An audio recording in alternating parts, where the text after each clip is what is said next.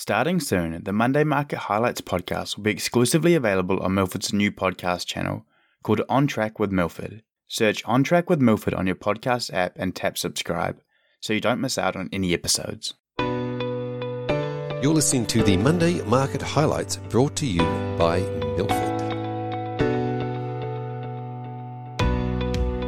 Good morning. It's Monday, the 10th of July, and I'm Kate from Milford.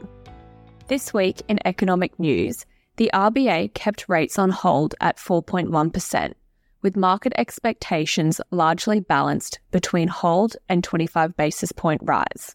Interestingly, most economists have kept their peak rate assumptions unchanged and therefore pushing peak rates to later in the year. What was more surprising to the market was the dovish statement by the governor, which highlighted the cumulative impacts of prior rate rises as the rationale for the pause in rates. Moving to the US, employment data showed the US economy continues to be resilient, with a big ADP employment beat, and JOLTS data showed falling vacancies and job cuts are at an eight month low. ISM Services PMI came in stronger than expected at 53.9 versus 51 expected. However, ISM manufacturing PMI data was soft, in fact, the weakest level in more than three years. Employment also remains strong, with the unemployment rate coming in 0.1% below previous at 3.6%, which was in line with expectations. More importantly, the economy added 209,000 jobs in June 2023, following a downward revision of 306,000 in May, and was below market forecasts of 225,000. This is the lowest reading since December 2020, but is still strong relative to the 70 to 100,000 jobs needed per month to keep up with the growth in the working age population. Finally, on US economic news, the Fed minutes showed a less united board at its June meeting with some officials favouring a 25 basis point increase, but went along with the decision to pause instead.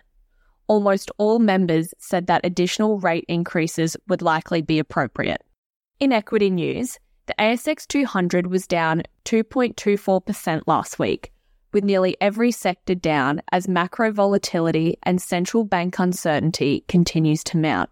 Despite this, M&A activity and updates to existing deals evolved last week, including a $1.2 billion buyout proposal for Costa Group from PSP, and United Malt Group also entered into a scheme implementation deed under which Malteries has agreed to acquire 100% of the shares for a 45.3% premium.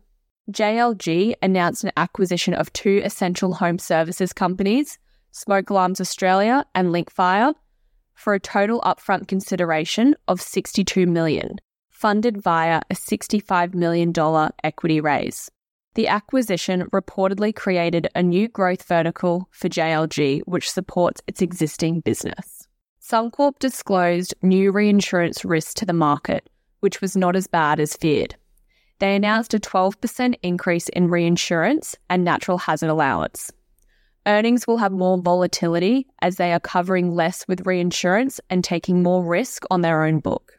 Finally, in equity news, Redox listed this week with a 400 million raise and $1.3 billion market cap. Redox is a supplier and distributor of chemicals, ingredients, and raw materials. On the first day of trading, it closed off 5% and closed off about 6% for the week. Turning to the week ahead, the most important data print to look for is the US inflation rate. Core inflation is forecast to fall 0.3% to 5% for June, and headline inflation is forecast to be 3.1%, which is a 0.9% decline from May. In the UK, unemployment rate is expected to remain flat at 3.8%. And in Australia, the RBA governor's speech will be released, which will provide details on last week's interest rate decision. Thank you for listening, and we will see you next week.